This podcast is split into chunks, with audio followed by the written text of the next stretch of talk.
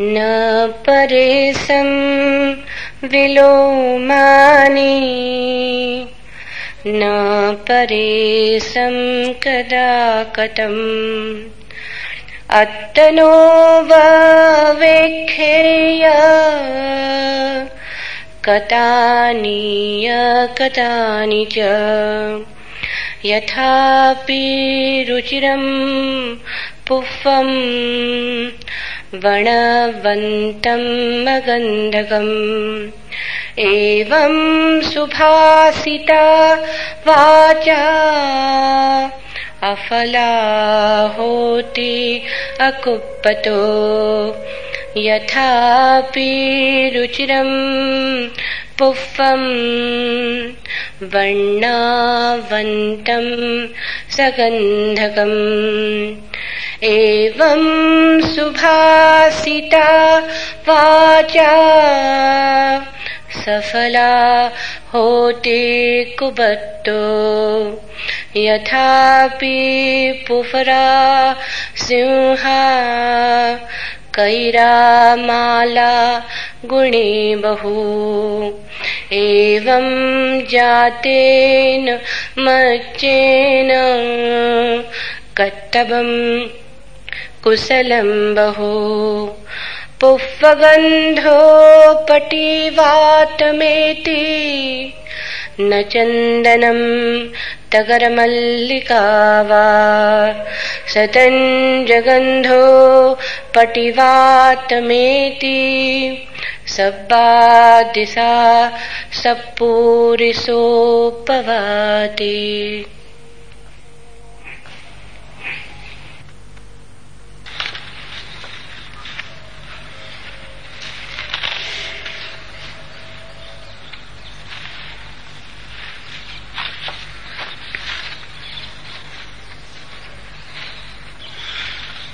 दिल है कदमों पर किसी के।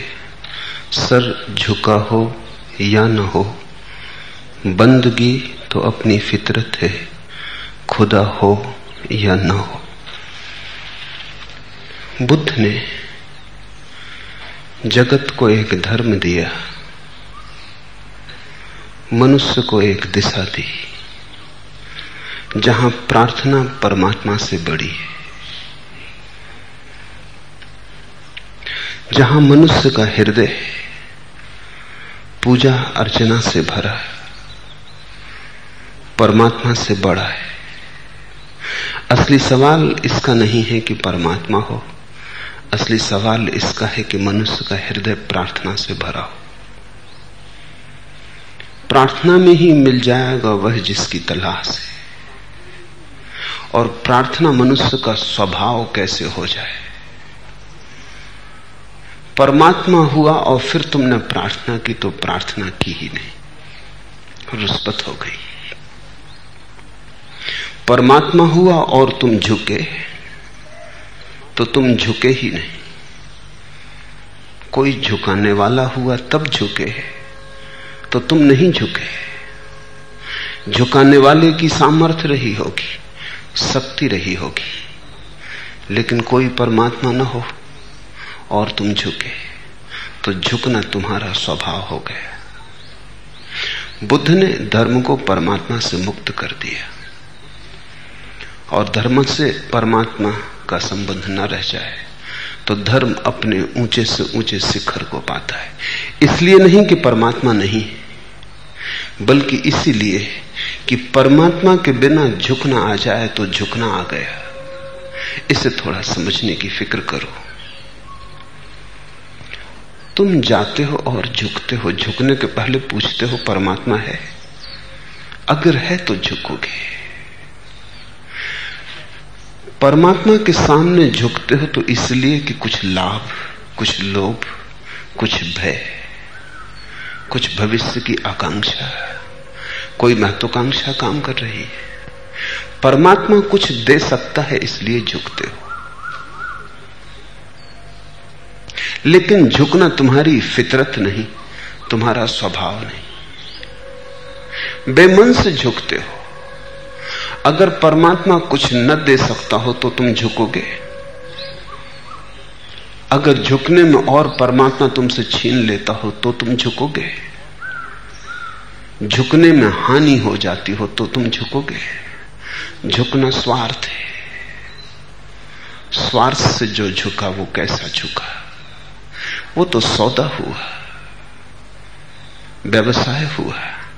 ऐसे तो तुम संसार में भी झुकते हो, जिनके हाथ में ताकत है उनके चरणों में झुकते हो। जिनके पास धन है, पद है, उनके चरणों में झुकते हो। तो तुम्हारा परमात्मा शक्ति का ही विस्तार हुआ, धन और पद का ही विस्तार हुआ। इसलिए तो लोगों ने परमात्मा को ईश्वर का नाम दिया है। ईश्वर यानी ऐश्वरी। ऐश्वरी के सामने झुकते हो। ईश्वर को परम पद कहा है। उससे ऊपर कोई पद नहीं। पद के सामने झुकते हो तो यह राजनीति हुई, धर्म ना हुआ। और इसके पीछे लोभ होगा, भय होगा। प्रार्थना कहा? दिल है कदमों पर किसी के। सर झुका हो या न हो। और ध्यान रखना, जो किसी मतलब से झुकेगा, उसका सिर झुकेगा। दिल नहीं। क्योंकि दिल हिसाब जानता नहीं। उसकी खोपड़ी झुकेगी, हृदय नहीं। क्योंकि हृदय तो बिना हिसाब झुकता है। हृदय तो कभी उनके सामने झुक जाता है। जिनके पास न कोई शक्ति थी, न कोई पद था, न कोई ऐश्वर्य था। हृदय तो कभी भिखारियों के सामने भी झुक जाता है। सिर नहीं झुकता भिखारियों के सामने, वो सदा सम्राटों के सामने झुकता है। हृदय तो कभी फूलों के सामने झुक जाता है। कोई शक्ति नहीं, कोई सामर्थ्य नहीं। क्षण भर है, फिर विदा हो जाएँगे। हृदय तो कमज़ोर के सामने और नाजुक के सामने भी झुक जाता है। सिर नहीं झुकता। सिर है मनुष्य का अहंकार। हृदय यानी मनुष्य का प्रेम। दिल है कदमों पर किसी के सर झुका हो या ना हो। दिल किसी के कदमों पर हो। काफ़ी है। सर न झुका चल जाएगा।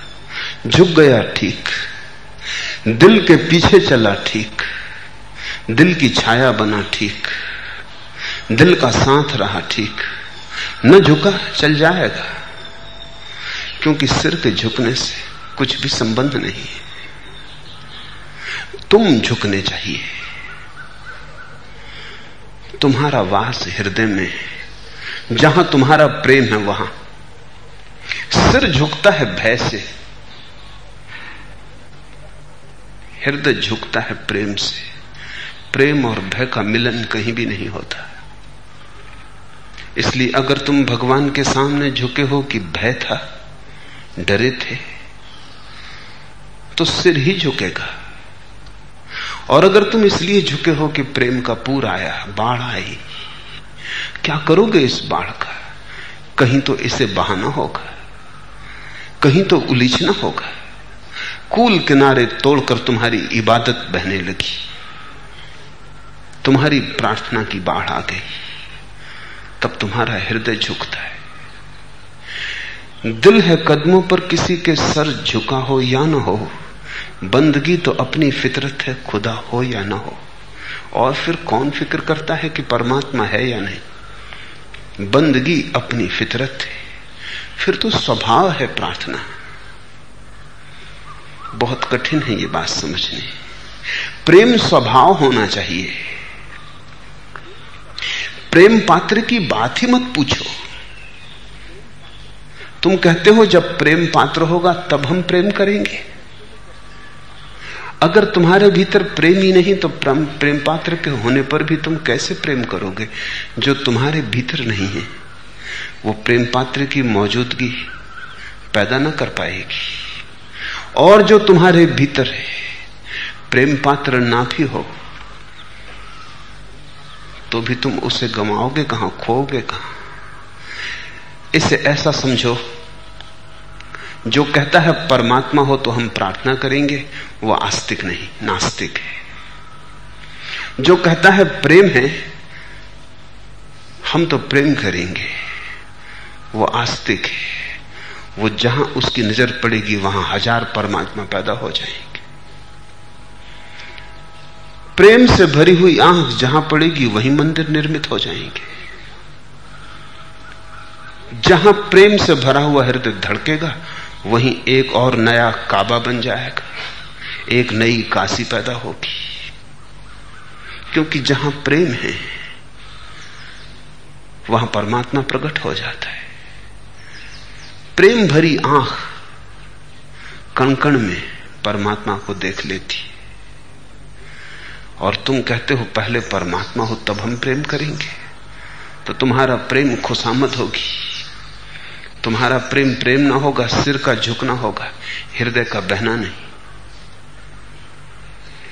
असली सवाल प्रेम पात्र का नहीं है, असली सवाल प्रेम पूर्ण हृदय का है। बुद्ध ने इस बात पर बड़ा अद्भुत ज़ोर दिया। इसलिए बुद्ध ने परमात्मा की बात नहीं की। और जितने लोगों को परमात्मा का दर्शन कराया, उतना किसी दूसरे व्यक्ति ने कभी नहीं कराया। ईश्वर को चर्चा के बाहर छोड़ दिया और लाखों लोगों को ईश्वरत्व दिया। भगवान की बात ही ना की और संसार में भगवत्ता की बाढ़ लाती इसलिए बुद्ध जैसा अद्भुत पुरुष मनुष्य के इतिहास में कभी हुआ नहीं। बात ही ना उठाई, परमात्मा की।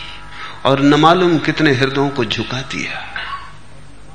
और ध्यान रखना, बुद्ध के साथ सिर को झुकने का तो सवाल ही ना रहा। न कोई भय का कारण है, न कोई परमात्मा है, न डरने की कोई वजह है, न परमात्मा से पाने का कोई लोभ है। मौज से झुकना है, आनंद से झुकना है। अपने ही अहोभाव से झुकना है, अनुग्रह से झुकना है। जब वृक्ष लद जाता है फलों से तो झुक जाता है।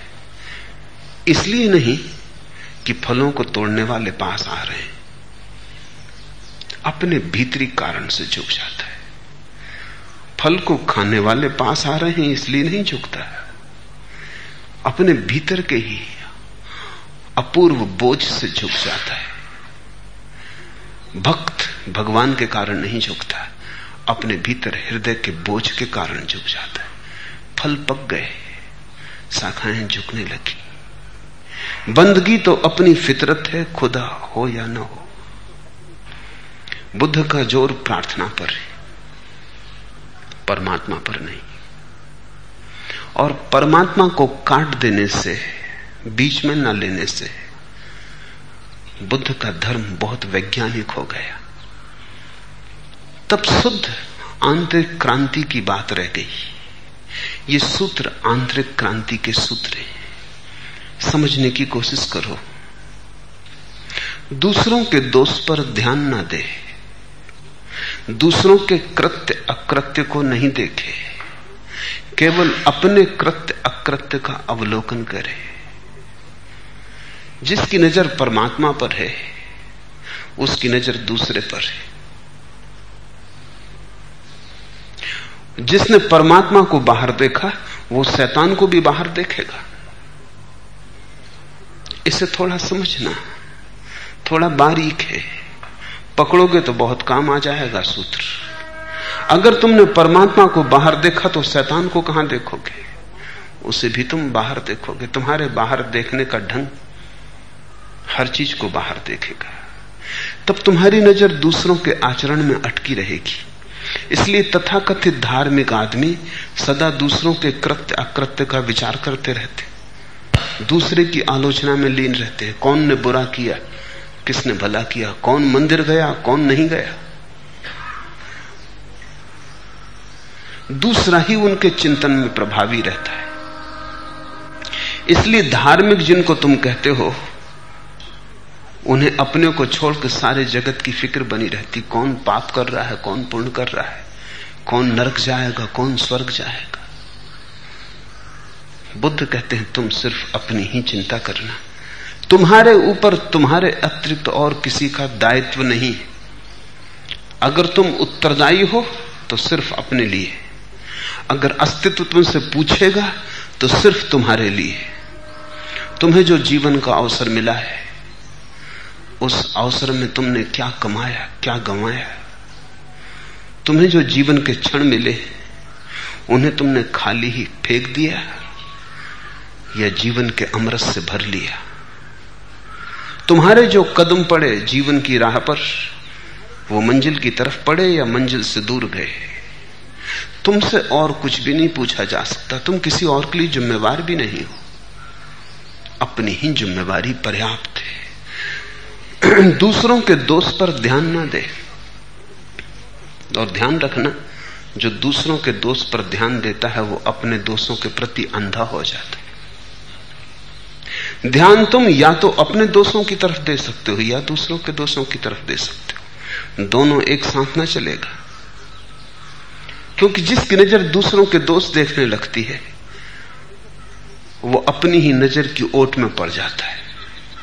जब तुम दूसरे पर ध्यान देते हो तो तुम अपने को भूल जाते हो।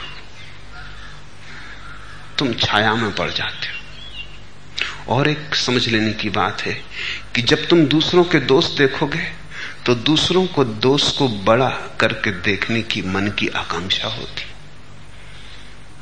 इससे ज़्यादा रस और कुछ भी नहीं मिलता कि दूसरे तुमसे ज़्यादा पापी हैं, तुमसे ज़्यादा बुरे हैं। तुमसे ज़्यादा अंधकारपूर्ण है। इससे अहंकार को बड़ी तृप्ति मिलती। कि मैं बिल्कुल ठीक हूँ, दूसरे गलत थे बिना ठीक हुए अगर तुम ठीक होने का मज़ा लेना चाहते हो तो दूसरों के दोष गिनना। और जब तुम दूसरों के दोष गिनोगे तो तुम स्वभावता उन्हें बड़ा करके गिनोगे। तुम एक यंत्र बन जाते हो। जिससे हर चीज़ दूसरे की बड़ी होकर दिखाई पड़ने लगती। और जो दूसरे के दोष बड़े करके देखता है, वो अपने दोष या तो छोटे करके देखता है या देखता ही नहीं। अगर तुमसे कोई भूल होती तो तुम कहते हो मजबूरी थी। वही भूल दूसरे से होती तो तुम कहते हो पाप। अगर तुम भूखे थे और तुमने चोरी कर ली तो तुम कहते, मैं करता क्या? भूख बड़ी थी। लेकिन दूसरा अगर भूख में चोरी कर लेता है तो चोरी है। तो भूख का तुम्हें स्मरण भी नहीं आता। जो तुम करते हो, उसके लिए तुम तर्क खोज लेते हो। जो दूसरा करता है, उसके लिए तुम कभी कोई तर्क नहीं खोजते। तो धीरे धीरे दूसरे के दोस्त तो बड़े होकर दिखाई पड़ने लगते और तुम्हारे दोस्त उनकी तुलना में छोटे होने लगते एक ऐसी घड़ी आती दुर्भाग्य की जब दूसरे के दोस्त तो आकाश छूने लगते हैं, गगन चुंबी हो जाते तुम्हारे दोस्त तिरोहित हो जाते तुम बिना अच्छे हुए, अच्छे होने का मज़ा लेने लगते हो। यही तो तथाकथित धार्मिक की, दुर्भाग्य की अवस्था है। जिसने दूसरों के पाप देखे, वो अपने पुण्य गिनता है। चोरी तुम हज़ार रुपए की करो तो तुम भुला देते हो। दान तुम एक पैसे का दो तो तुम याद रखते हो। एक पैसे का दान भी बहुत बड़ा मालूम पड़ता है। हज़ार रुपए की चोरी भी छोटी मालूम पड़ती है। शायद हज़ार रुपए की चोरी करके तुम एक पैसे का दान देकर उसका निपटारा कर लेना चाहते हो। थोड़ा सोचो, धार्मिक लोगों ने कैसी कैसी तरकीबें निकाली। पाप करते हैं, गंगा में स्नान कराते अब गंगा में स्नान करने का और पाप के मिटने से क्या संबंध हो सकता दूर का भी कोई संबंध नहीं हो सकता। गंगा का कसूर क्या है? पाप तुमने किया। और ऐसे अगर गंगा धो धो के सबके पाप लेती रही हो तो गंगा के लिए तो नरक में भी जगह ना मिलेगी। इतने पाप इकट्ठे हो गए होंगे। और अगर इतना ही आसान हो, पाप तुम करो, गंगा में डुबकी लगाओ और पाप हल हो जाए तब तो पाप करने में बुराई ही कहाँ रही? सिर्फ़ गंगा तक आने जाने का श्रम है। तो जो गंगा के किनारे रह रहे हैं, उनका तो कहना ही क्या? तुमने तीर्थ बना लिए। तुमने छोटे छोटे पुण्य की तरकीबें बना ली हैं, ताकि बड़े बड़े पापों को तुम झुठला दो, बुला दो। छोटा मोटा अच्छा काम कर लेते हो, अस्पताल को दान दे देते हो दान उसी चोरी में से देते हो, जिसका प्राश्चित कर रहे हो। लाख की चोरी करते हो, दस रुपया दान देते हो। लेकिन लाख की चोरी को दस रुपए के दान में ढांक लेना चाहते हो। तुम किसे धोखा दे रहे हो? या इतना भी नहीं करता कोई? रोज सुबह बैठ के पाँच दस मिनट माला जप लेता है। माला के गुरिये सरका लेता है। सोचता है, हल हो गया। या राम राम जप लेता है, या राम नाम छपी चदरिया ओढ़ लेता है। सोचता है मामला हल हो गया।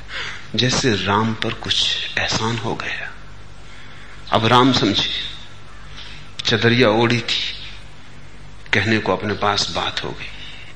मंदिर गए थे, हिसाब रख लिया है। जीवन अंधेरे से भरा रहे। और प्रकाश की ज्योति भी नहीं जलती। सिर्फ़ अंधेरी दीवालों पर तुम प्रकाश शब्द लिख देते हो या दिए के चित्र टांग देते हो। प्यास लगी हो तो पानी शब्द से नहीं बुझती। अंधेरा हो तो दिए शब्द से नहीं बुझता।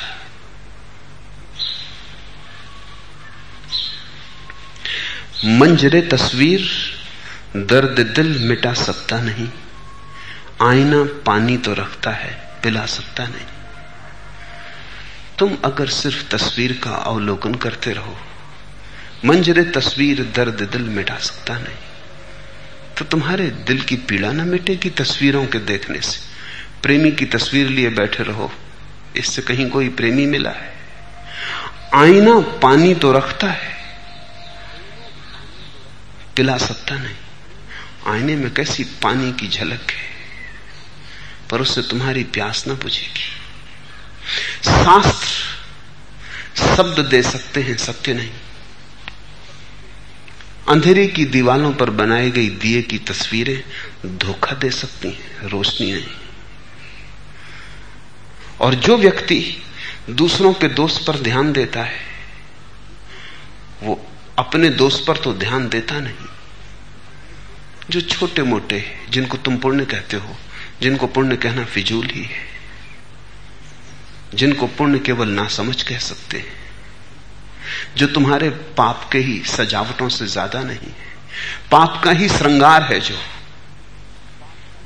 पाप के ही माथे पे लगी बिंदी पाप के ही हाथों में पड़ी चूड़ी पाप के ही पैरों में बंधे घूंगर उन्हें तुम पुण्य कहते हो। उनका हिसाब रखते हो। बुद्ध ने कहा, छोड़ो ये बात। दूसरों के दोष पर ध्यान ना दो। उससे तुम्हारा कोई प्रयोजन नहीं। तुम्हारा प्रयोजन केवल तुमसे है। दूसरों के कृत्याकृत्य मत देखो। केवल अपने कृत्य अकृत्य का अवलोकन करो। सिर्फ़ अपना ही ऑब्जर्वेशन अवलोकन। ये शब्द समझ लेने जैसा है, अवलोकन। अवलोकन बुद्ध की प्रक्रिया है जीवन के अंधकार से मुक्त होने के लिए। बुद्ध ये नहीं कहते हैं कि तुम अपने पाप को देखो और दुखी हो, पश्चाताप करो कि मैं पापी हूँ। और न बुद्ध कहते हैं, तुम अपने पुण्य को देखो और बड़े फूले न समाओ और उछल के चलो कि मैं बड़ा पुण्यात्मा हूँ। बुद्ध कहते हैं, तुम अवलोकन करो। अवलोकन का अर्थ होता है तथस्थ दर्शन, बिना किसी निर्णय के। न ये कहना कि ठीक, न ये कहना कि बुरा, न भला, न पाप, न पुण्य। तुम कोई निर्णय मत लेना, तुम कोई मूल्यांकन मत करना, तुम सिर्फ़ देखना जैसे कोई आदमी रास्ते के किनारे खड़ा हो जाए। भीड़ चलती है, देखता है। अच्छे लोग निकलते हैं, बुरे लोग निकलते हैं उससे कुछ प्रयोजन नहीं। साधु निकलते हैं, असाधु निकलते हैं, प्रयोजन नहीं। यह जैसे कोई लेट गया है घास पर, क्षण भर आकाश में चलते बादलों को देखता है। उनके रूप रंग अलग अलग काले बादल हैं, शुभ्र बादल हैं, कोई हिसाब नहीं रखता, चुपचाप देखता रहता है। अवलोकन का अर्थ है एक वैज्ञानिक दृष्टि, तथस्थ भाव। मात्र देखने पर ध्यान रखो, ज़ोर देखने पर है। जो तुम देख रहे हो, उसके निर्णय करने पर नहीं कि वो ठीक है या गलत। तुम न्यायाधीश मत बनो। तुम तराजू लेके तौलने मत लगो। तुम मात्र दृष्टा रहो, जिसको उपनिषद साक्षी कहते उसी को बुद्ध अवलोकन कहते बस देखो। जैसे अपना कुछ लेना देना नहीं, एक तथस्थ भाव, एक फासले पर खड़े हुए चुपचाप। और एक अद्भुत क्रांति घटती है। जितने तुम तथस्थ होते जाते हो, उतना ही तुम्हें पता चलता है कि तुम अपने कृत्यों से अलग हो। पाप से भी अलग, पुण्य से भी अलग। और ये जो अलगपन है, इसी का नाम मुक्ति है, मोक्ष जो पाप के साथ अपने को एक समझता है, वो भ्रांति में जो पुण्य के साथ अपने को एक समझता है, वो भी भ्रांति में। उसने कृत्य के साथ अपने को एक समझ लिया। उसने अपने को कर्ता समझ लिया। अवलोकन करने वाला इस नतीजे पर आता है कि मैं केवल दृष्टा हूँ, करता नहीं। फिर पाप और पुण्य दोनों ही मिट जाते हैं। जैसे स्वप्न में किए हो कभी, जैसे किसी उपन्यास में पढ़े हो कभी, जैसे कभी अफवाह सुनी हो स्वयं से उनका कोई संबंध नहीं रह जाता। यही शुद्ध बुद्धत्व है। कभी कभी तुम्हें भी अचानक क्षण भर को इसकी झलक मिल जाएगी और क्षण भर को भी बिजली कौंध जाए। तो ज़िंदगी फिर वही नहीं होती जो पहले थी। अवलोकन करो।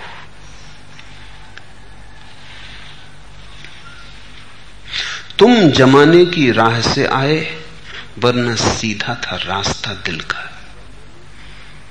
दूसरों को संबंध में सोचते, विचारते, बाज़ार में भटकते, संसार की लंबी परिक्रमा करते, अपने तक आए। तुम जमाने की राह से आए, वरना सीधा था रास्ता दिल का। अन्यथा जरा गर्दन झुकाने की बात थी। अवलोकन से तुम सीधे स्वयं में पहुँच जाओगे। हाँ, दूसरे के कृत्य, अकृत्य का विचार करते रहे तो बड़ी परिक्रमा है, अनंत परिक्रमा है। अनंत जन्मों तक भी तुम ये विचार चुकता ना कर पाओगे। कितने हैं दूसरे? किस किस का हिसाब करोगे? किस किस के लिए रोओगे, हंसोगे? किसकी प्रशंसा, किसकी निंदा करोगे? अगर ऐसे तुम चल पड़े, मैंने सुना है कि एक आदमी भागा जा रहा था। राह के पास बैठे आदमी से उसने पूछा कि भाई, दिल्ली कितने दूर है? उस आदमी ने कहा, जिस तरफ़ तुम जा रहे हो, बहुत दूर। क्योंकि दिल्ली तुम आठ मील पीछे छोड़ा है। अगर इसी रास्ते से जाने की जिद हो तो सारी पृथ्वी की परिक्रमा करके जब आओगे, अगर बच गए तो दिल्ली पहुँच जाओगे। अगर लौटने की तैयारी हो तो ज़्यादा दूर नहीं तुम जमाने की राह से आए, वरना सीधा था रास्ता दिल का। दिल्ली बिल्कुल पीछे, आठ मील का फासला भी नहीं।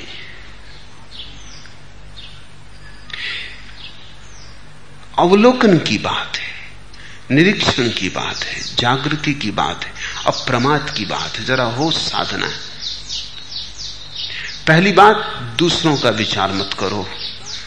अपना ही विचार करने योग्य काफ़ी है।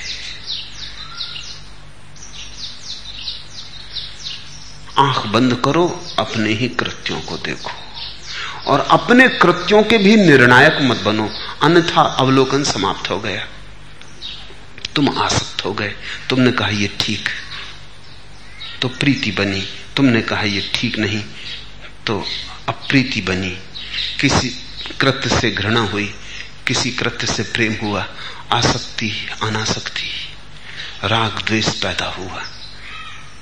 तो कृत्य तो दूर रहे, राग द्वेष के भाव जाल में तुम खो गए।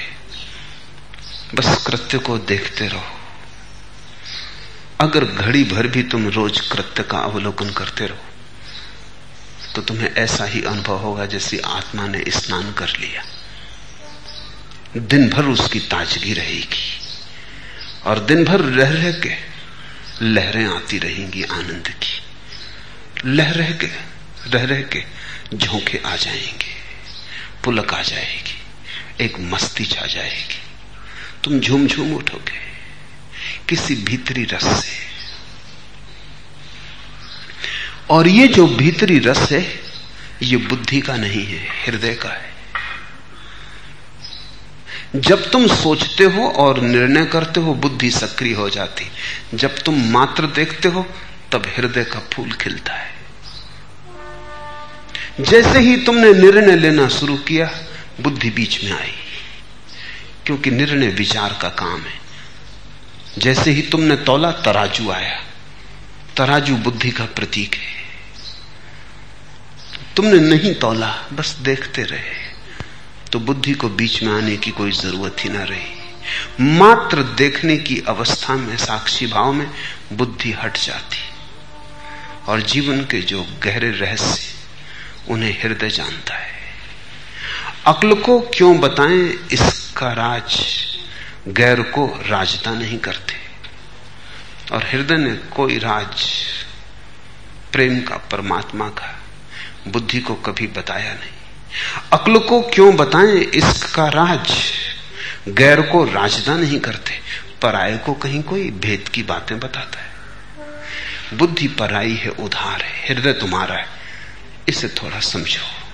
जब तुम पैदा हुए तो हृदय लेके पैदा होते हो। बुद्धि समाज देता है, संस्कार देते शिक्षा देती घर, परिवार, सभ्यता देती तो हिंदू के पास एक तरह की बुद्धि होती मुसलमान के पास दूसरी तरह की बुद्धि होती, जैन के पास तीसरी तरह की बुद्धि होती, क्योंकि तीनों के संस्कार अलग, शास्त्र अलग, सिद्धांत अलग, लेकिन तीनों के पास दिल एक ही होता। है दिल परमात्मा का है,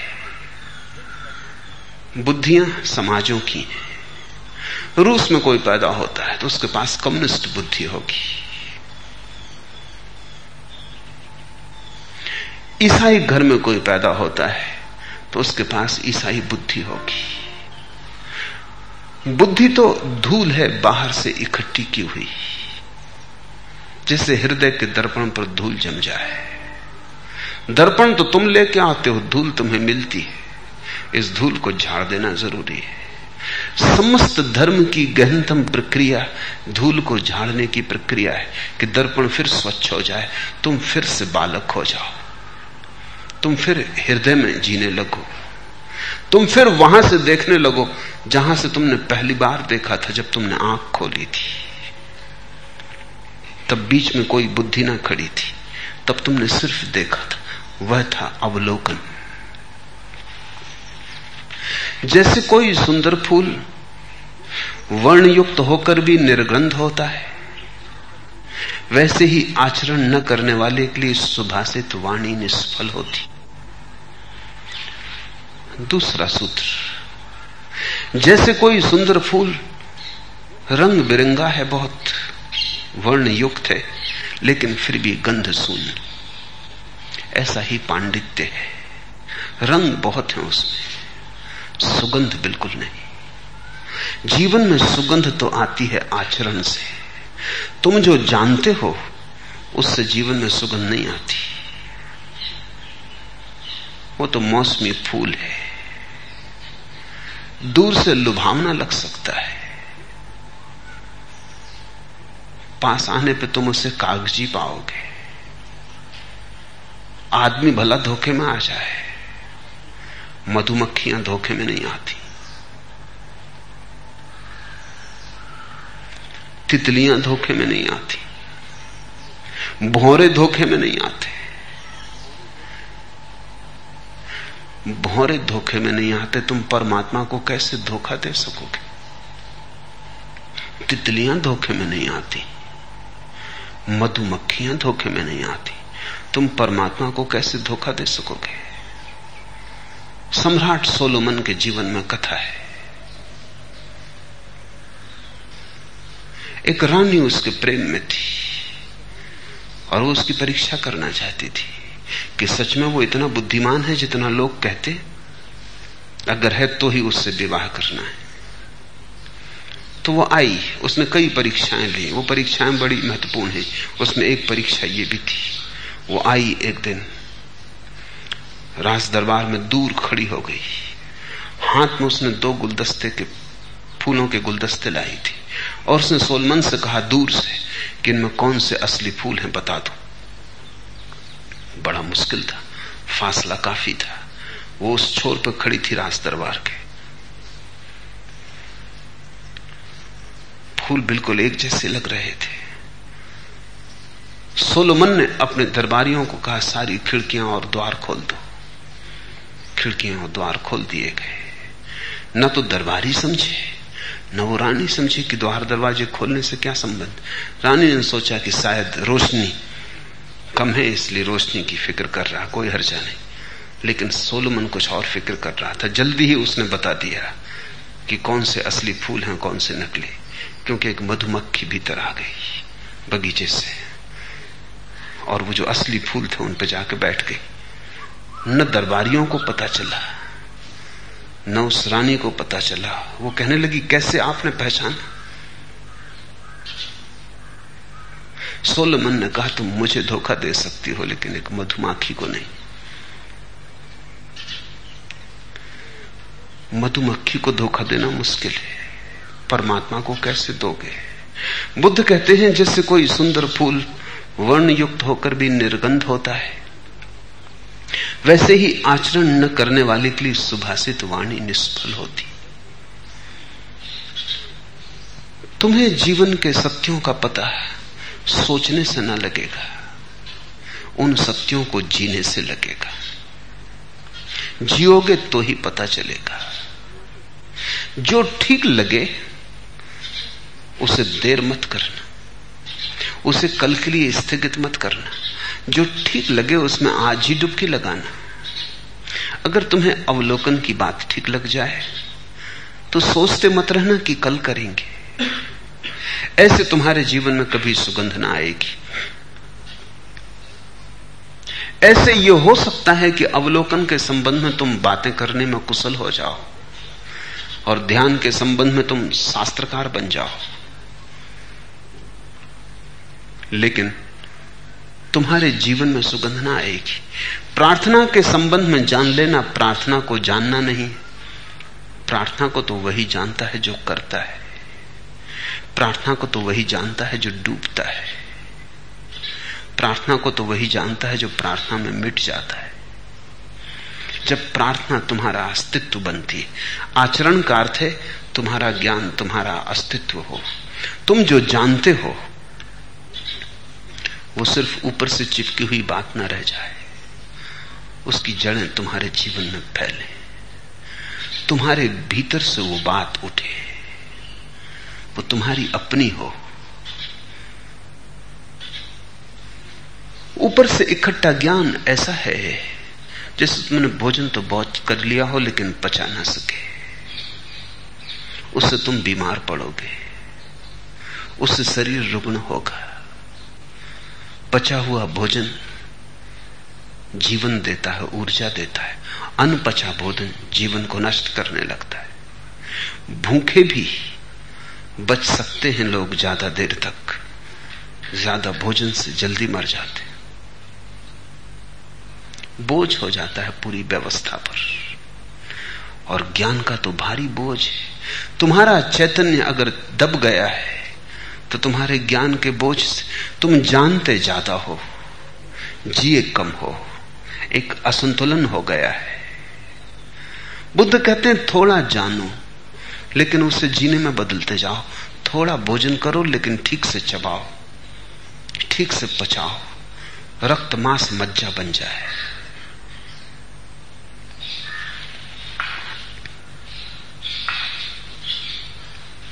होश के बंदे समझेंगे, क्या गफलत है, क्या होशियारी। अक्ल के बदले जिस दिन दिल की जोत जलाकर देखेंगे। अक्ल के बदले जिस दिन दिल की जोत जलाकर देखेंगे होश के बंदे समझेंगे क्या गफलत है, क्या होशियारी। केवल वे ही समझ पाएँगे जो बुद्धि से गहरे उतर कर हृदय का दिया जलाएँगे। हृदय के दिए से अर्थ है, जो जानते उसे जीवन बना लेंगे।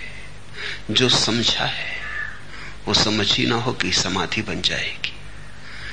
जो सुना है, वो सुना ही नहीं। पी लिया है। जैसे कोई सुंदर फूल वर्णयुक्त होकर भी निर्गंध होता है, वैसे ही आचरण न करने वाले के लिए सुभाषित वाणी निष्फल होती थोड़ा जानो, जियो ज़्यादा और तुम पहुँच जाओगे। ज़्यादा तुमने जाना और जिया कुछ भी नहीं तो तुम न पहुँच पाओगे। तब तुम दूसरों की गायों का ही हिसाब रखते रहोगे। तुम्हारी अपनी कोई गाय नहीं। तुम गायों के रखवाले ही रह जाओगे, मालिक ना हो पाओगे। पंडित मत बनना। पापी भी पहुँच जाते पंडित नहीं पहुँचते।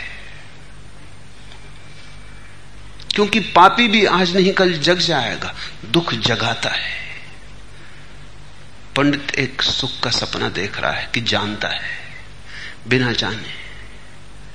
शास्त्र से बचना। शास्त्र जंजीर हो सकता है। सुभाषित सुंदर वचन जहर हो सकते। जिस चीज़ को भी तुम जीवन में रूपांतरित न कर लोगे, वही जहर हो जाएगी। तुम्हारे जीवन की व्यवस्था में जो भी चीज़ पड़ी रह जाएगी बिना रूपांतरित हुए, बिना लहू मांस मज्जा बने, वही तुम्हारे जीवन में जहर का काम करने लगेगी। पंडित का अस्तित्व विषाक्त हो जाता है।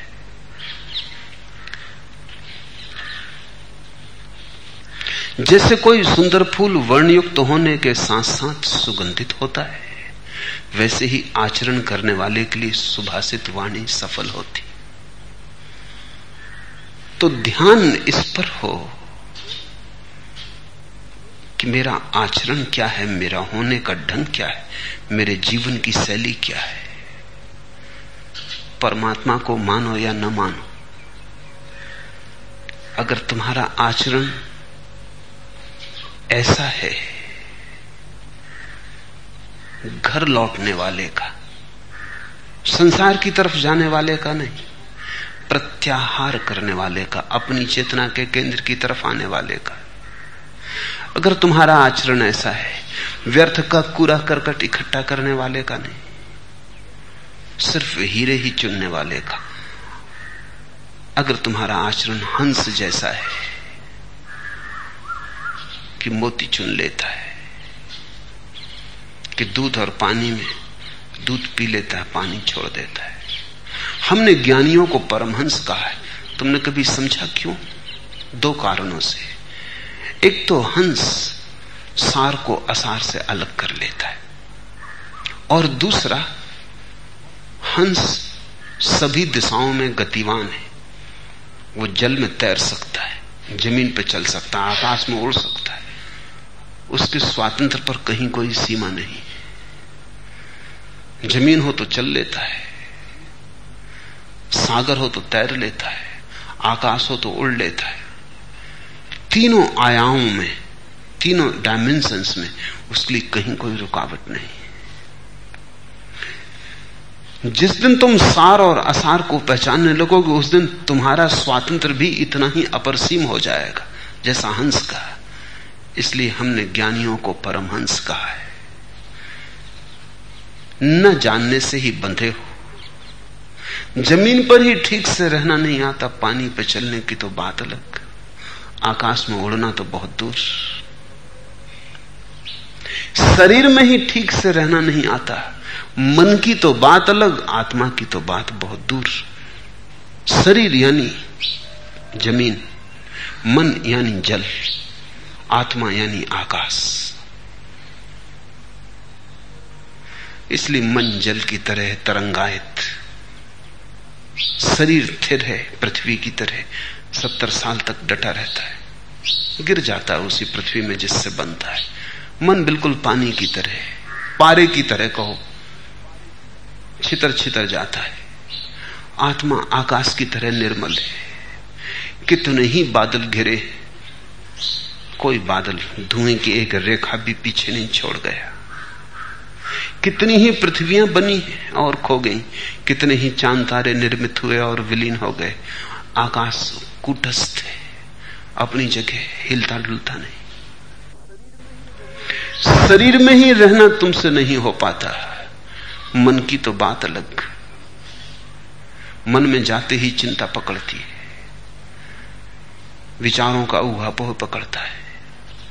आत्मा तो फिर बहुत दूर है। क्योंकि आत्मा यानी निर्विचार ध्यान, आत्मा यानी समाधि, आकाश, मुक्त, असीम। परमहंस कहा है ज्ञानियों को। लेकिन ज्ञान को आचरण में बदलने की कीमिया, बदलने का रहस्य समझ लेना चाहिए। तुम समझ भी लेते हो कभी कोई बात। इस फटिक मणि की भांति साफ़ दिखाई पड़ती है कि समझ में आ गई। अगर तुम उसी क्षण उसका उपयोग करने लगो तो और निखरती जाए। तुम कहते हो, कल उपयोग कर लेंगे, परसों उपयोग कर लेंगे। अभी समझ में आ गई, संभाल के रख ले। एक मित्र यहाँ सुनने आते थे। डॉक्टर हैं, पढ़े लिखे मैंने उनको देखा कि जब भी वो सुनते तो बैठ के बस नोट ले रहे फिर मुझे मिलने आए तो मैंने पूछा कि आप क्या कर रहे हो? वो कहते कि आप इतनी अद्भुत बातें कह रहे हैं। कि नोट कर लेना ज़रूरी है। पीछे काम पड़ेंगी। जब मैं समझा रहा हूँ, तब वो समझ नहीं रहे वो कल पे टाल रहे हैं, समझ तक को कल पे टाल रहे हैं। करने की तो बात अलग, वो नोट ले रहे हैं अभी। फिर पीछे कभी जब ज़रूरत होगी, काम पड़ जाएगी। तुम अभी मौजूद थे, मैं अभी मौजूद था। अभी ही उतर जाने देते हृदय में। लेकिन वो सोचते हैं कि वो बड़ा कीमती काम कर रहे हैं, वो धोखा दे रहे हैं, खुद को धोखा दे रहे हैं। ये बचाव है समझने से, समझना नहीं।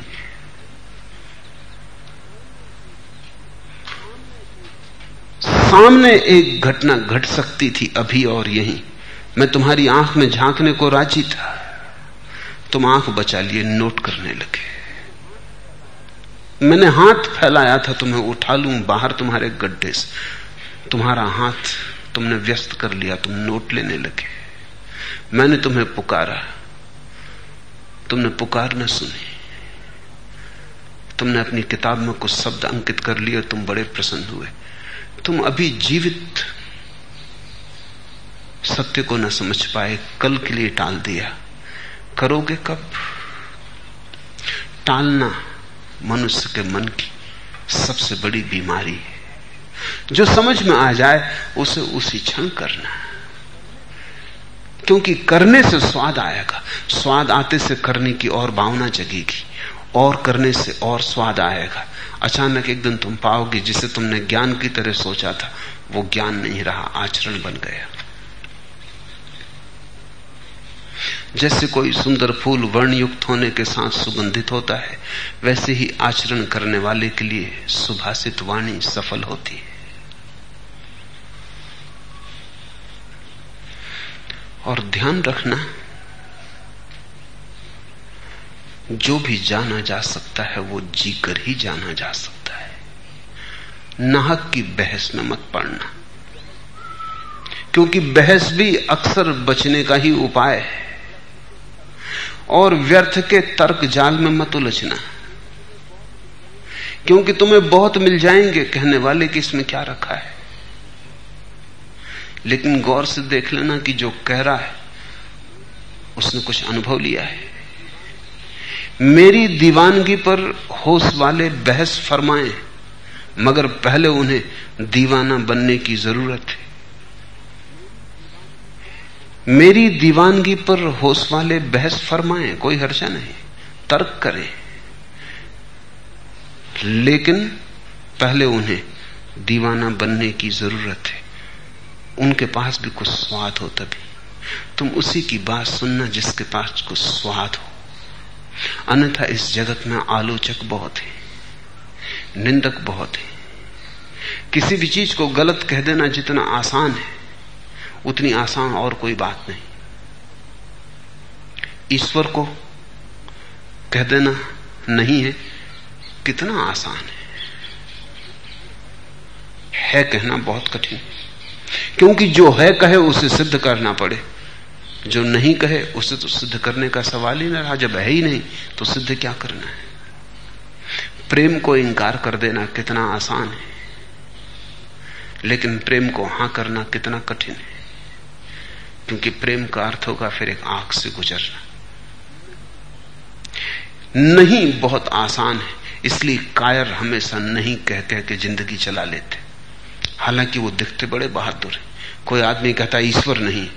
लगता है, बड़ी हिम्मत का आदमी अपनी इतनी हिम्मत नहीं पर मैं तुमसे कहता हूँ, कायर नहीं कह के काम चला लेते। क्योंकि जिस चीज़ को नहीं कह दिया उसे न सिद्ध करने की ज़रूरत, न जीवन में उतारने की ज़रूरत, न दांव लगाने की ज़रूरत, न मार्ग चलने की ज़रूरत। जिसने हाँ कहा, वही बहादुर है, वही साहसी है। लेकिन हाँ भी नपुंसक हो सकती है। अगर तुमने सिर्फ़ बहाने के लिए हाँ कह दी हो, अगर किसी ने कहा, ईश्वर है, तुमने कहा, होगा भाई, ज़रूर होगा। सिर्फ़ झंझट छुटाने को, कि इतनी भी किसको फुर्सत है कि बकवास करे। इतना भी किसके पास समय है कि विवाद करे? अब कौन झंझट करे कि है या नहीं? कि बिल्कुल ठीक, ज़रूर होगा। अगर तुमने हाँ भी, सिर्फ़ बचाव के लिए कही तो तुम्हारी हाँ नहीं ही है। उस हाँ में हाँ नहीं नहीं ही है। मेरी दीवानगी पर होश वाले बहस फरमाए, मगर पहले उन्हें दीवाना बनने की ज़रूरत है। उसी के पास पूछना। जिसके जीवन में कोई सुगंध हो और सुवास हो, और जिसके जीवन में कोई स्वाद हो। जिसके ओंठों से, जिसकी श्वासों से शराब की थोड़ी गंध आती हो, उसी से शराब की बात पूछना जिसके आसपास थोड़े मस्ती की हवा हो, जिसकी आँखों में खुमार हो, उसी से पूछना हर किसी से मत पूछने बैठ जाना और हर किसी की बात मत सुन लेना, नहीं तो ज़िंदगी को ऐसे ही गंवा दोगे। ना समझ बहुत है, कायर बहुत है, आलोचक बहुत है। उनका कोई अंत नहीं है, क्योंकि ये सब बचाव की तरकीबें ज़िंदगी को जानने वाले बहुत कम है। और तुम भी कहीं इसी भीड़ में न खो जाना। खो ही जाओगे। अगर जीवन में कोई सूत्र तुम्हारे पास आए और तुमने उनका जल्दी उपयोग न कर लिया, वे जंग खा जाते सत्य बड़ी नाजुक चीज़ है। वो बीज की तरह है। तुम उसे हृदय में ले जाओ तत्क्षण तो वह अंकुरित हो जाता है। बीज को रखे रहो तिजोड़ियों में संभाल के वो सड़ जाएगा। सारे सत्य तुम्हारे शास्त्रों की तिजोड़ियों में सड़ गए। ऐसा नहीं है कि सत्यों की कोई कमी है, सत्य बहुत है। शास्त्र भरे पड़े, लेकिन किसी काम के नहीं रहे। तुम्हारे जीवन के शास्त्र में जब तक कोई सत्य उतर कर खून मांस मज्जाना बन जाए, पच न जाए, तुम्हारे रग रेसे में न दौड़ने लगे, तब तक किसी काम का नहीं। इसे स्मरण रखना। जैसे फूलों से मालाएँ बनती हैं, वैसे ही जन्म लेकर प्राणी को बहुत पुण्य करने चाहिए। जीवन दो ढंग का हो सकता है। बुद्ध ने बड़ा ठीक प्रतीक चुना है। एक तो जीवन ऐसा होता है जिसको तुम ज़्यादा से ज़्यादा फूलों का ढेर कह सकते हो। और एक जीवन ऐसा होता है जिसे तुम फूलों की माला कह सकते हो। माला और ढेर में बड़ा फ़र्क है। माला में एक संयोजन है। एक तारतम्य है, एक संगीत है, एक लयबद्धता है। माला में एक जुटता है, एक श्रृंखला है, एक सिलसिला है। फूलों का एक ढेर है। उसमें कोई श्रृंखला नहीं उसमें कोई संगीत नहीं उसमें दो फूल जुड़े नहीं हैं किसी अन्य संयुक्त धागे से। सब फूल अलग अलग हैं, बिखरे पड़े हैं। तो या तो जीवन ऐसा हो सकता है कि जीवन के सब क्षण बिखरे पड़े। एक क्षण से दूसरे क्षण के भीतर दौड़ती हुई कोई जीवन धारा नहीं, कोई धागा नहीं जो सबको जोड़ता हो।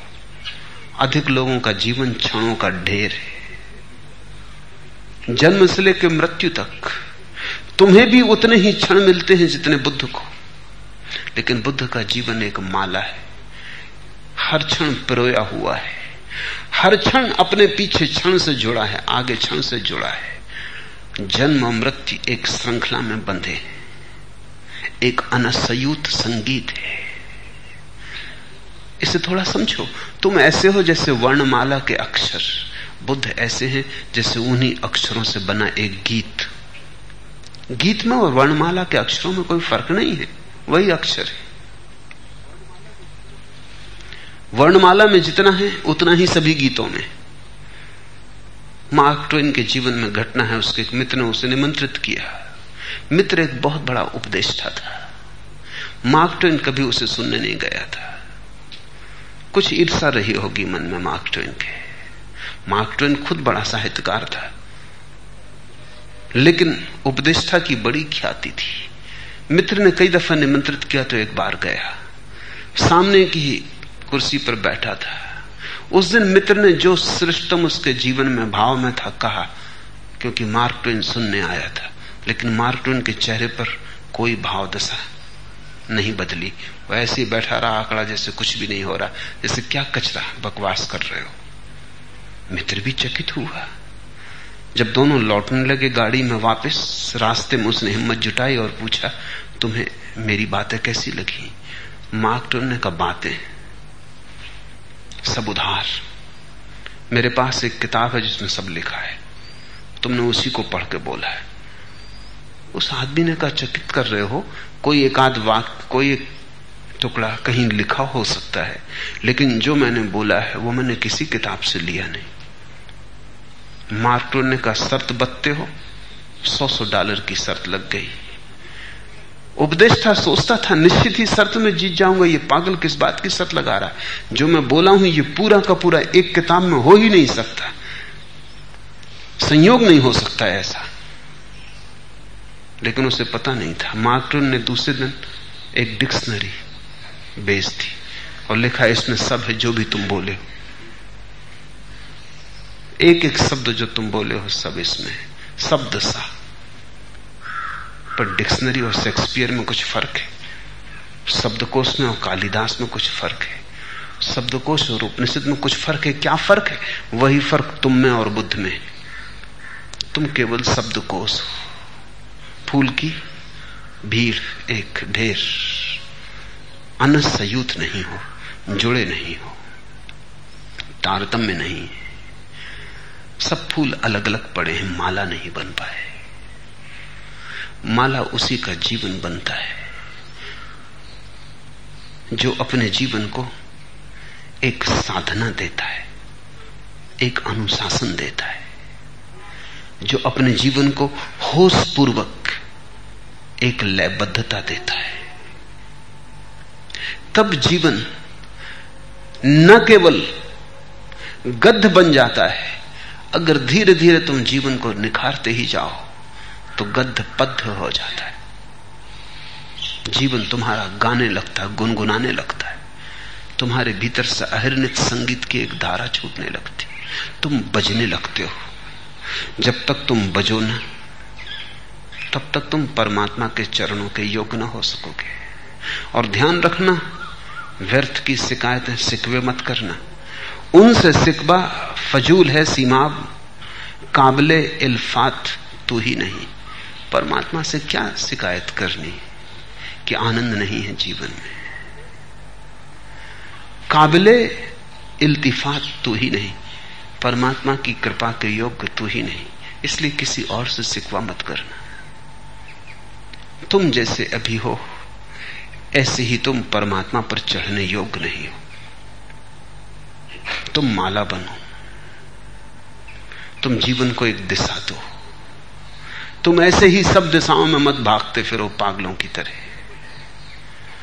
तुम एक भीड़ मत रहो, तुम्हारे भीतर एक स्वरता है। और बुद्ध इसी को पुण्य कहते हैं। तुम चकित होगे। बुद्ध कहते हैं, जिसके जीवन में एक स्वरता है वही पुण्य धर्मा है। पापी एक भीड़ है पुण्य धर्म एक माला है। पापी असंगत है, कहता कुछ है, करता कुछ है, सोचता कुछ है, होता कुछ है। पापी के भीतर एक स्वरता नहीं बोलता कुछ है, आँखें कुछ और कहती हैं, हाथ कुछ और करते हैं। पापी एक साथ बहुत है। पुण्यात्मा एक है। योगस्थ है, जुड़ा है इंटीग्रेटेड है। वो जो भी करता है, वो सब संयोजित है। वो सभी एक दिशा में गतिमान है। उसके पैर भी उसी तरफ़ जा रहे हैं जिस तरफ़ उसकी आँखें जा रही हैं। उसके हाथ भी उसी तरफ़ जा रहे हैं जिस तरफ़ उसका हृदय जा रहा है। उसकी श्वासें भी उसी तरफ़ जा रही जिस तरफ़ उसकी धड़कने जा रही, वो इकट्ठा है। उसके जीवन में एक दिशा है, एक गति है। विक्षिप्तता नहीं है।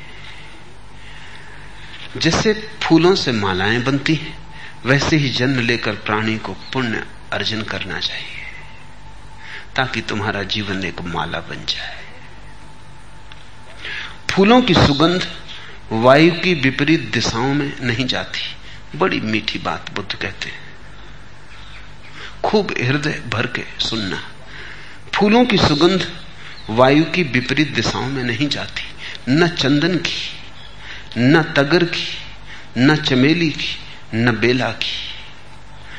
अगर हवा पूरब की तरफ़ बह रही हो तो चंदन कोई उपाय नहीं चंदन के पास कि अपनी सुगंध को पश्चिम की तरफ़ भेज दे। हवा के विपरीत नहीं जाती। न तगर की, न चमेली की, न चंदन की, न बेला की। लेकिन सज्जनों की सुगंध विपरीत दिशा में भी जाती। सत्पुरुष सभी दिशाओं में सुगंध बहाता है। एक ही सुगंध है इस जगत में जो विपरीत दिशा में भी चली जाती है। वो है सतपुरुष की। वो है संत पुरुष की। वो है जागृत पुरुष की सुगंध। मनुष्य भी एक फूल है। और जो कली ही रह गए, खिल ना पाए, उनके दुख का अंत नहीं। कलियों से पूछो, जो खिलने में असमर्थ हो गई, जिनमें गंध भरी थी और लुटा ना पाई। ऐसे ही जैसे किसी स्त्री को गर्भ रह गया और फिर बच्चे का जन्म ना हो तो उसका संताप समझो। गर्भ बड़ा होता जाए और बेटे का जन्म ना हो तो उस स्त्री की पीड़ा समझो। ऐसा ही प्रत्येक मनुष्य पीड़ा में क्योंकि तुम्हारे भीतर जो बड़ा हो रहा है, वो जन्म नहीं पा रहा। तुम एक गर्भ लेके चल रहे हो। गर्भ बड़ा होता जाता है, लेकिन तुम्हारे जन्म की दिशा खो गई है। तुम भूल ही गए हो। तुम एक कली हो। उसके भीतर गंध इकट्ठी होती जा रही है। बोझिल हो गई है। कली अपने ही बोझ से दबी जा रही। मेरे देखे। तुम्हारी पीड़ा ये नहीं कि तुम्हारे जीवन में दुख है। तुम्हारी असली पीड़ा यही है कि जो सुख हो सकता था वो नहीं हो पा रहा। ये दुख की मौजूदगी नहीं है जो तुम्हें पीड़ित कर रही है। ये उस सुख की मौजूदगी का अभाव है जो हो सकता था और नहीं हो पा रहा। तुम्हारी गरीबी तुम्हें पीड़ा नहीं दे रही है, लेकिन तुम्हारे भीतर जो अमीरी का झरना फूट सकता था, फूटने को तत्पर खड़ा है, उस पर चट्टान पड़ी, वो झरना फूट नहीं पा रहा है। ये विकास की छटपटाहट है, आदमी का संताप। ये आदमी की पीड़ा जन्म लेने की छटपटाहट है। सारा अस्तित्व खिलने में भरोसा रखता है। जब भी कोई चीज़ खिल जाती तो निर्भर हो जाती। आदमी भी एक फूल है और बुद्ध कहते हैं बड़ा अनूठा फूल है और बुद्ध जान के कहते उनका फूल खिला। तब उन्होंने एक अनूठी बात जानी कि विपरीत दिशाओं में भी, जहाँ हवा नहीं भी जा रही हो वहाँ भी संत की गंध चली जाती संत की गंध कोई सीमाएँ नहीं मानती।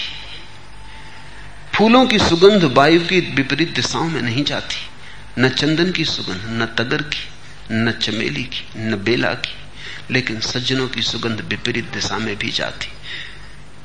सज्जन की सुगंध एकमात्र सुगंध है, जो संसार के नियम नहीं मानती। जो संसार के साधारण नियमों के पार है जो अतिक्रमण कर जाती सीख ले, फूलों से गाफिल, मुद्द आए ज़िंदगी, खुद महकना ही नहीं, गुलशन को महकाना भी है। इतना ही काफ़ी नहीं कि खुद महको। खुद महकना ही नहीं, गुलशन को महकाना भी है। इसलिए बुद्ध ने कहा है, समाधि, फिर प्रज्ञा। समाधि, फिर करुणा। बुद्ध ने कहा है, वो ध्यान ध्यान ही नहीं जो करुणा तक न पहुंचाते। खुद महकना ही नहीं, गुलशन को महकाना भी है। उसी समाधि को बुद्ध ने परिपूर्ण समाधि कहा है, जो लुट जाए सभी दिशाओं में, सभी दिशाओं में बह जाए। लेकिन यही समझ लेने की बात है, ये बड़ी विरोधाभासी बात है। तुम साधारण अवस्था में सभी दिशाओं में दौड़ते हो और कहीं नहीं पहुँच पाते। बुद्धत्व की तरफ़ चलने वाला व्यक्ति एक दिशा में चलता है और जिस दिन पहुँचता है, उस दिन सभी दिशाओं में बहने में समर्थ हो जाता है। तुम सभी दिशाओं में बहने की कोशिश करते हो। थोड़ा धन भी कमा लें, थोड़ा धर्म भी कमा लें, थोड़ी प्रतिष्ठा भी बना लें, थोड़ी समाधि भी कमा लें, थोड़ा दुकान भी बचा लें, थोड़ा मंदिर भी। तुम सभी दिशाओं में हाथ फैलाते हो और अखीर में पाते हो भिखारी के भिखारी विदा हो गए, जिससे आए थे खाली हाथ, वैसे खाली हाथ गए। बहुत पकड़ना चाहा, कुछ पकड़ने ना आया। तुम्हारी हालत करीब करीब वैसी है, जैसे तुमने बहुत प्रसिद्ध गधे की सुनी हो। कि एक मजाकिया आदमी ने एक गधे के पास दोनों तरफ़ घास के दो ढेर लगा दिए बराबर दूरी पर। और गधा बीच में खड़ा था। उसे भूख तो लगी। तो वो बाएँ तरफ़ जाना चाहा, तब मन ने कहा कि दाएँ उस तरफ़ भी घास था। दाएँ तरफ़ जाना चाहा तो मन ने कहा बाएँ। कहते हैं, गधा भूखा बीच में खड़ा खड़ा मर गया। क्योंकि न वो बाएँ जा सका, न दाया जब दाएँ जाना चाहा, तब मन ने कहा बाया। जब बाएँ जाना चाहा तो मन ने कहा दाया। तुम्हारा मन यही कर रहा है। जब तुम मंदिर की तरफ़ जाना चाहते हो, तब मन कहता, दुकान। जब तुम दुकान पर बैठे हो, मन को भजन याद आता मंदिर। ऐसे ही मर जाओगे। और दोनों तरफ़ तृप्ति के साधन मौजूद थे। कहीं भी गए होते। मैं तुमसे कहता हूँ, अगर तुम दुकान पर ही पूरी तरह से चले जाओ तो वहीं ध्यान हो जाएगा। आधे आधे मंदिर जाने की बजाय दुकान पर पूरे चले जाना बेहतर है, क्योंकि पूरे चला जाना ध्यान है। गाहक से बात करते वक्त भीतर राम राम गुनगुनाना गलत है। गाहक को ही पूरा राम मान लेना उचित है। आधे आधे कुछ सार ना होगा। आधा, यहाँ आधा वहाँ, तुम दो नावों पर सवार हो, तुम बड़ी मुश्किल में पड़े हो। तुम सब दिशाओं में पहुँचना चाहते हो और कहीं नहीं पहुँच पाते। बुद्ध पुरुष एक दिशा में जाते हैं और जिस दिन मंजिल पर पहुँचते हैं, सब दिशाओं में उनकी गंध फैल जाती। तुम सब पाने की कोशिश में सब गंवा देते हो, बुद्ध पुरुष एक को पा लेते हैं और सब पा लेते महावीर ने कहा, जिसने एक को पा लिया, उसने सब पा लिया। जिसने एक को जान लिया, उसने सब जान लिया। जीसस ने कहा है seek ye first the kingdom of God and all else shall be added unto you अकेली तुम परमात्मा की खोज कर लो, प्रभु का राज्य खोज लो। से सब अपने से आ जाएगा, तुम उसकी फ़िक्र ही मत करो। एक को जिसने गमाया, वो सब गमा देता है। और एक को जिसने पाया, वो सब पा लेता है।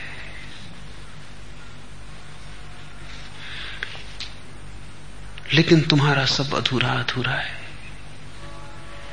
अधूरे अधूरे के कारण तुम खंड खंड हो गए हो। तुम्हारे भीतर बड़े टुकड़े हो गए।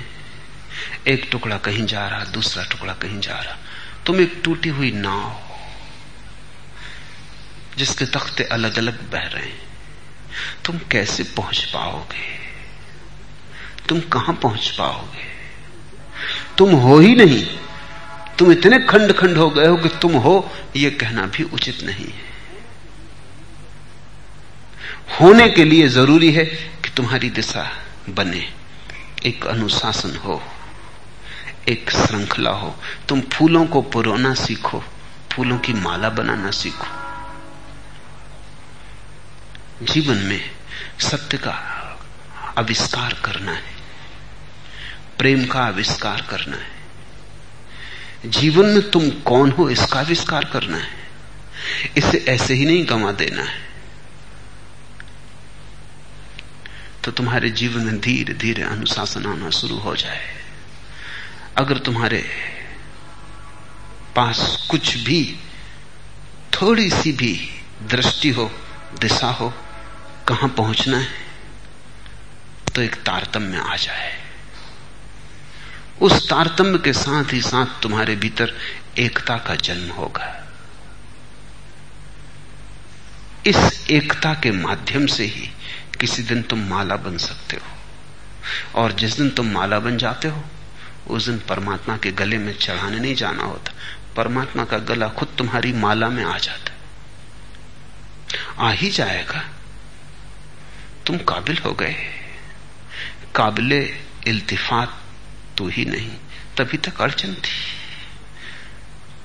उनसे सिकबा फजूल है सीमा शिकायत बेकार है। इतना ही जानना कि अभी हम तैयार नहीं हुए। अब ये फूलों की गठरी को तुम किसी के गले में डालना चाहोगे तो माला कैसे बनेगी? गिर जाएँगे फूल नीचे, धूल में पड़ जाएँगे। ये माला किसी के गले में डालनी हो तो माला होनी चाहिए। फूलों के ढेर को माला मत समझ लेना। थोड़ा देखो, माला और ढेर में क्या फ़र्क है? ढेर में संगठन नहीं है। अर्थात आत्मा नहीं है। माला में एक संगठन है, एक व्यक्तित्व है, एक आत्मा है। धागा दिखाई नहीं पड़ता। एक फूल से दूसरे फूल में चुपचाप अदृश्य में पिरोया हुआ है। जीवन के लक्ष्य भी दिखाई नहीं पड़ते। एक क्षण से दूसरे क्षण में अदृश्य पिरोए होते हैं। बुद्ध उठते हैं, बैठते हैं, चलते हैं तो हर घड़ी के भीतर ध्यान का धागा पिरोया हुआ है। जो भी करते हैं, एक बात ध्यान रखते हैं कि उस करने में से ध्यान का धागा ना छूटे। वो धागा बना रहे। फूल से भी ज़्यादा मूल्य धागे का है। लक्ष्य का है, दिशा का है। और जिस दिन ये घड़ी घट जाती कि तुम संगठित हो जाते हो। तुम एक हो जाते हो। उसी दिन उसी दिन परमात्मा की कृपा तुम पर बरस उठती। उसे कुछ कहने की ज़रूरत नहीं है, इसलिए बुद्ध उस संबंध में चुप रहे। जो कहा जा सकता था उन्होंने कहा, जो नहीं कहा जा सकता था उन्होंने नहीं कहा। उन्होंने सारा ज़ोर इस पर दिया है कि तुम्हारा व्यक्तित्व कैसे एक हो जाए, तुम्हारा ज्ञान कैसे आचरण बन जाए, तुम्हारे बिखरे फूल कैसे माला बन जाए। इससे ज़्यादा उन्होंने बात नहीं की, क्योंकि इसके बाद बात करनी ठीक ही नहीं। इसके बाद जो होना है वो होता ही है, वो हो ही जाता है। उसमें कभी कोई अड़चन नहीं पड़ती। इसलिए परमात्मा को तुम भूल जाओ तो अड़चन नहीं। अपने को मत भूल जाना। अपने को भूला तो सब गया, सब डूबा। खुद की याद रखी और उस याददाश्त को रोज रोज संभालते गए। रोज रोज हर तरह से वो याददाश्त सघन होती चली जाए जैसे जल गिरता है पहाड़ से। चट्टान मज़बूत है, जल बिल्कुल नाजुक है, लेकिन रोज गिरता ही चला जाता है। एक दिन चट्टान तो रेत होकर बह जाती, जल की धार अपनी जगह बनी रहती। कठोर से कठोर भी टूट जाता है सातत्य के सामने। इसलिए घबराना मत, अगर आज तुम्हें अपनी दशा चट्टान जैसी लगे। तुम कहो कि कैसे ये अहंकार बहेगा? ये चट्टान बड़ी मज़बूत है। कैसे ये दिल झुकेगा? ये झुकना जानता नहीं। तुम इसकी फ़िक्र मत करना। तुम सिर्फ़ सातत्य रखना, ध्यान का, अवलोकन का, साक्षी का, से सब अपने से हो जाता है। बुद्ध ने मनुष्य के व्यक्तित्व का विज्ञान दिया। उन्होंने मनोविज्ञान दिया। मेटाफिजिक्स परलोक के शास्त्र की बात नहीं की। बुद्ध बड़े यथार्थवादी हैं। वे कहते हैं, जो करना ज़रूरी है वही। और ज़्यादा व्यर्थ की, विस्तार की बातों में तुम्हें भटकाने की ज़रूरत नहीं। ऐसे ही तुम काफ़ी भटके हुए हो। थोड़े से तुम्हें सूत्र दिए अगर तुम उन्हें कर लो तो उन सूत्रों में बड़ी आग है। वो अंधकार को जला डालेंगे। वो व्यर्थ को राख कर देंगे। और उन सूत्रों की आँख से तुम्हारे भीतर का स्वर्ण निखर के बाहर आ जाएगा। बुद्ध ने बहुत थोड़ी सी बातें कही उन्हीं उन्हीं को दोहरा के कहा है। क्योंकि बुद्ध को कोई रस दर्शन शास्त्र में नहीं है। बुद्ध को रस है मनुष्य की आंतरिक क्रांति में, रूपांतरण में। बुद्ध को जिन लोगों ने गौर से अध्ययन किया है, उन सबको हैरानी होती है कि बुद्ध एक ही बात को कितनी बार दोहराए चले जाते वो हैरानी इसलिए होती है कि बुद्ध व्यर्थ की बात को कभी बीच में नहीं लाते बस सार्थक को ही दोहराते ताकि सतत चोट पड़ती रहे। और तुम ऐसे हो, तुम्हारी नींद ऐसी है, तुम्हारी तंद्रा ऐसी है कि बहुत बार दोहराने पर भी तुम सुन लो। वो भी आश्चर्य है। बुद्ध से कोई पूछता था तो वो तीन बार दोहरा के जवाब देते थे। उसी वक्त तीन दफ़ा दोहरा के जवाब देते थे। क्यों तीन बार? क्योंकि बुद्ध से कोई पूछने लगा कि क्यों तीन बार? क्या आप सोचते हम बहरे बुद्ध ने कहा, नहीं, अगर तुम बहरे होते तो इतनी अड़चन न थी। तुम बहरे नहीं हो और फिर भी सुनते नहीं हो। तुम सोए नहीं हो, यही तो अड़चन है। सोए होते तो जगाना आसान हो जाता। तुम बन के लेटे हो। तुम सोने का ढोंग कर रहे हो, उठना भी नहीं चाहते जाग भी गए हो। तुम सुनते हुए मालूम पड़ते हो और सुनते भी नहीं, इसलिए तीन बार दोहराता हूँ।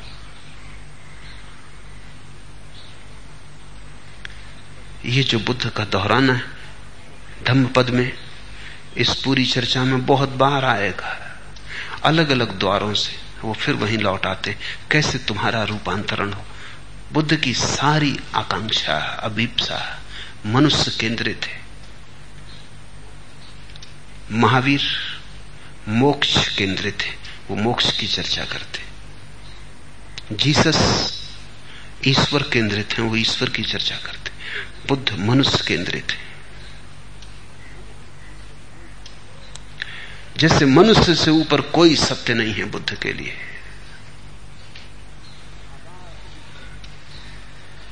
सादार ऊपर मानुष सत्य, ताहार ऊपर नहीं। सबके ऊपर मनुष्य का सत्य है और उसके ऊपर कोई सत्य नहीं। क्योंकि जिसने मनुष्य के सत्य को समझ लिया, उसे कुंजी मिल गई। सारे सत्यों के द्वार उसके लिए फिर खुले।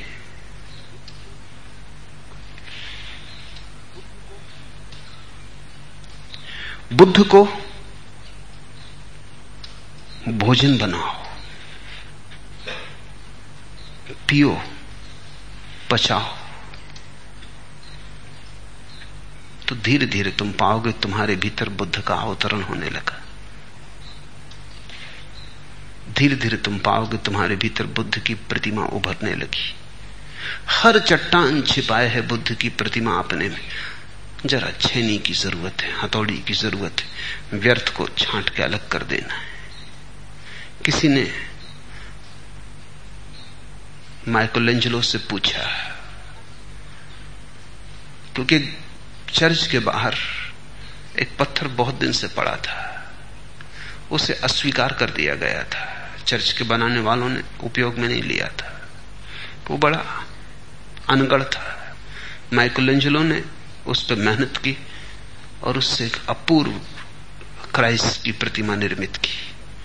किसी ने पूछा कि ये पत्थर तो बिल्कुल व्यर्थ था। इसे तो फेंक दिया गया था। इसे तो राह का रोड़ा समझा जाता था। तुमने इसे रूपांतरित कर दिया। तुम अनूठे कलाकार हो। माइकलेंजलो ने कहा, नहीं, तुम गलती कर रहे हो। जो मैंने पत्थर से प्रकट किया है, वो पत्थर में छिपा ही था। सिर्फ़ मैंने पहचाना। और जो व्यर्थ टुकड़े पत्थर के आसपास थे, उनको छांट के अलग कर दिया। ये प्रतिमा तो मौजूद ही थी। मैंने बनाई नहीं। मैंने सिर्फ़ सुनी आवाज़। मैं गुजरता था, यहाँ से पत्थर चिल्लाया। और उसने कहा कि कब तक मैं ऐसे ही पड़ा रहूँ? कोई पहचान ही नहीं रहा है। तुम मुझे उठा लो, जगा दो। बस मैंने छनी उठा के इस पर मेहनत की। जो सोया था उसे जगाया। बुद्धत्व को कहीं पाने नहीं जाना है। हर एक के भीतर आज जो चट्टान की तरह मालूम हो रहा है, अनगढ़। बस जरा से छेनी, हथौड़े की ज़रूरत है। सबके भीतर से पुकार रहा है। कि कब तक पड़ा रहूँगा? उघाड़ो मुझे। इसलिए बुद्ध कहते हैं जो तुम सुनो जो सुभाषित तुम्हारे कानों में पड़ जाएँ, उन्हें तुम स्मृति में संग्रहित मत करते जाना। उन्हें उतारना आचरण में। उन्हें जीवन की शैली बनाना। धीरे धीरे तुम्हारे चारों तरफ़ उनकी हवा तुम्हें घेरे रहे। उनके मौसम में तुम जीना। जल्दी ही तुम पाओगे कि तुम्हारे भीतर का बुद्धत्व उभरना शुरू हो गया। फूल माला बन गए। और तब एक ऐसी घटना घटती है जो संसार के नियमों के पार है।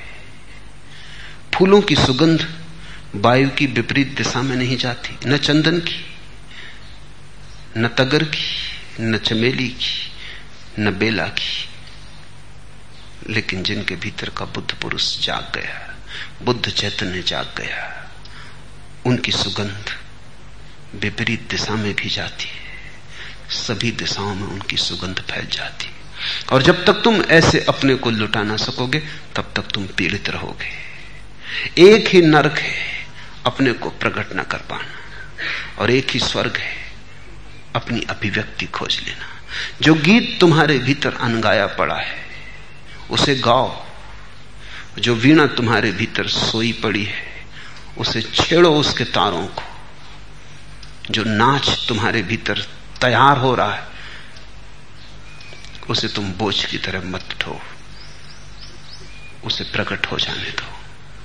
प्रत्येक व्यक्ति अपने भीतर बुद्धत्व को लेकर चल रहा है। जब तक वो फूल न खिले, तब तक बेचैनी रहेगी, अशांति रहेगी। पीड़ा रहेगी, संताप रहेगा। वो फूल खिल जाए। निर्वाण है। सच्चिदानंद है। मोक्ष है। आज इतना